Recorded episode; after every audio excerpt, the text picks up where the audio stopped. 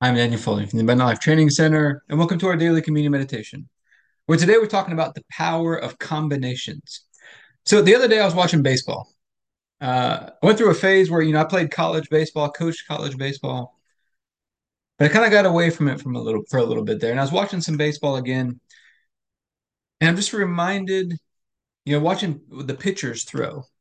And these days, everybody throws so much harder. Everybody throws 95 or 100 miles an hour, it seems like. And how hard guys throw these days is not the differentiator. It's not what gets guys out. It's location, and it's the combination of pitches, how they mix their pitches, how they combine them, that makes them hard to hit oftentimes. And as I was thinking about this, I was reminded of, I once did a teaching on the 1-2 punch of Passover and unleavened bread. The 1-2 punch.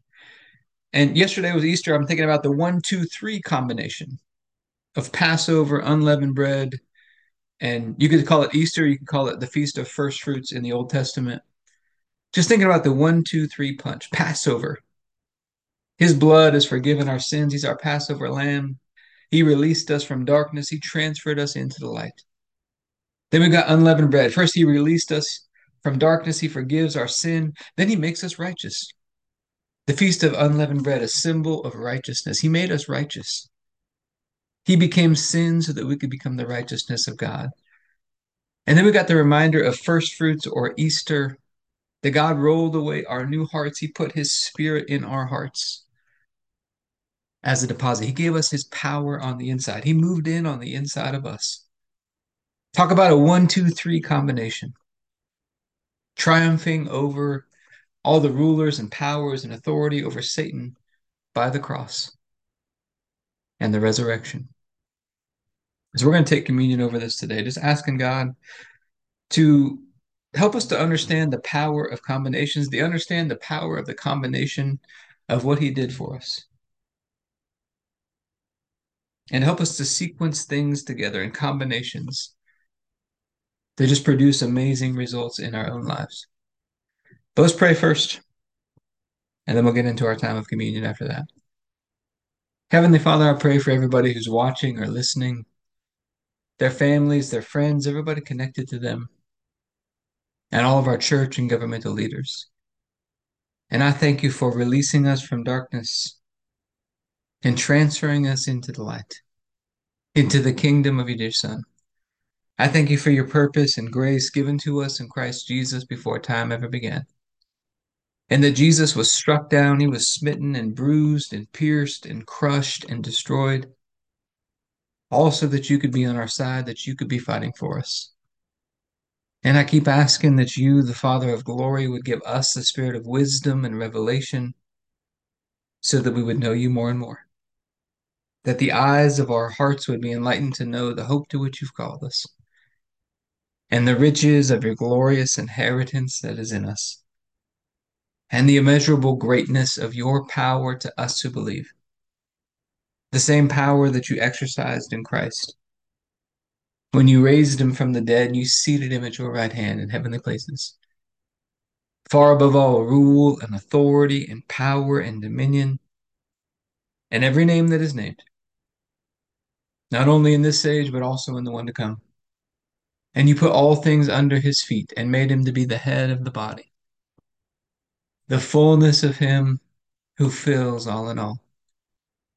And Father, I ask you to bless us and to make your face shine upon us. Let us find grace and favor in your eyes. Expand our borders and our territory.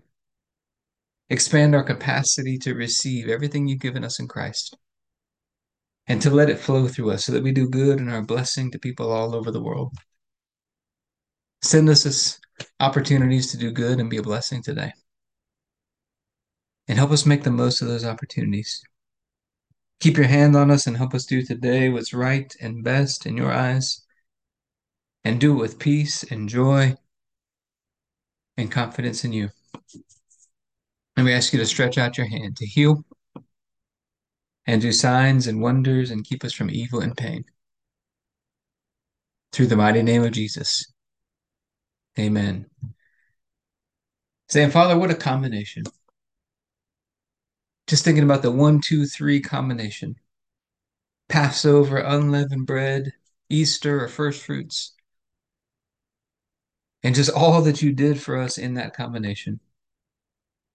Help us to understand it. Help us to apply that understanding to our lives. And help us to produce combinations in our lives that just produce amazing results. And we think in the night Jesus was betrayed, he took the bread and said, "This is my body broken for you. Do this in remembrance of me." We'd all missed it. We'd all turn to our own ways. And God, you laid upon Jesus the punishment that we deserved. And by his stripes have been healed. He was crushed and destroyed by you, smitten by you, so that we could be right and holy and perfect in your sight. All through his one sacrifice. And you raised him up from the dead. You seated him at your right hand. And you raised us up together with him and made us sit together with him.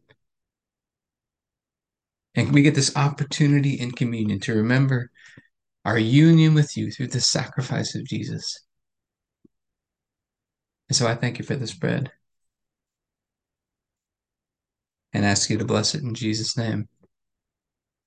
Let's go ahead and take our bread.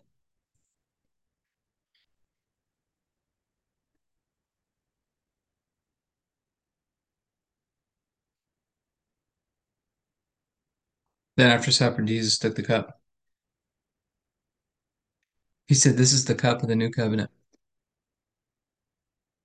in my blood poured out for the forgiveness of sins for many."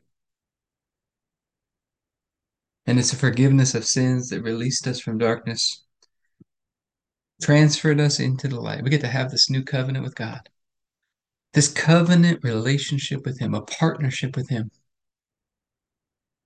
And so, Father, I thank you for this cup and ask you to bless it in Jesus' name. Let's go ahead and take our juice.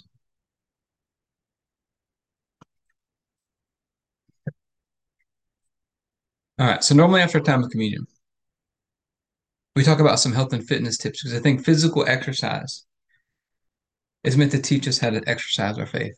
Now, in our physical workouts, it's the combinations often that really produce results. The combinations of different exercises, different repetition ranges, different styles of working out combined together. And so we're also believing God. He's going to teach us how to combine our workouts and our nutrition and everything we're doing in our health in a way that's going to produce amazing results. But I hope it's been helpful for you today. If you'd like to be a part of what we're doing in the Abundant Life Blueprint, you can go to AbundantLifeTrainingCenter.com.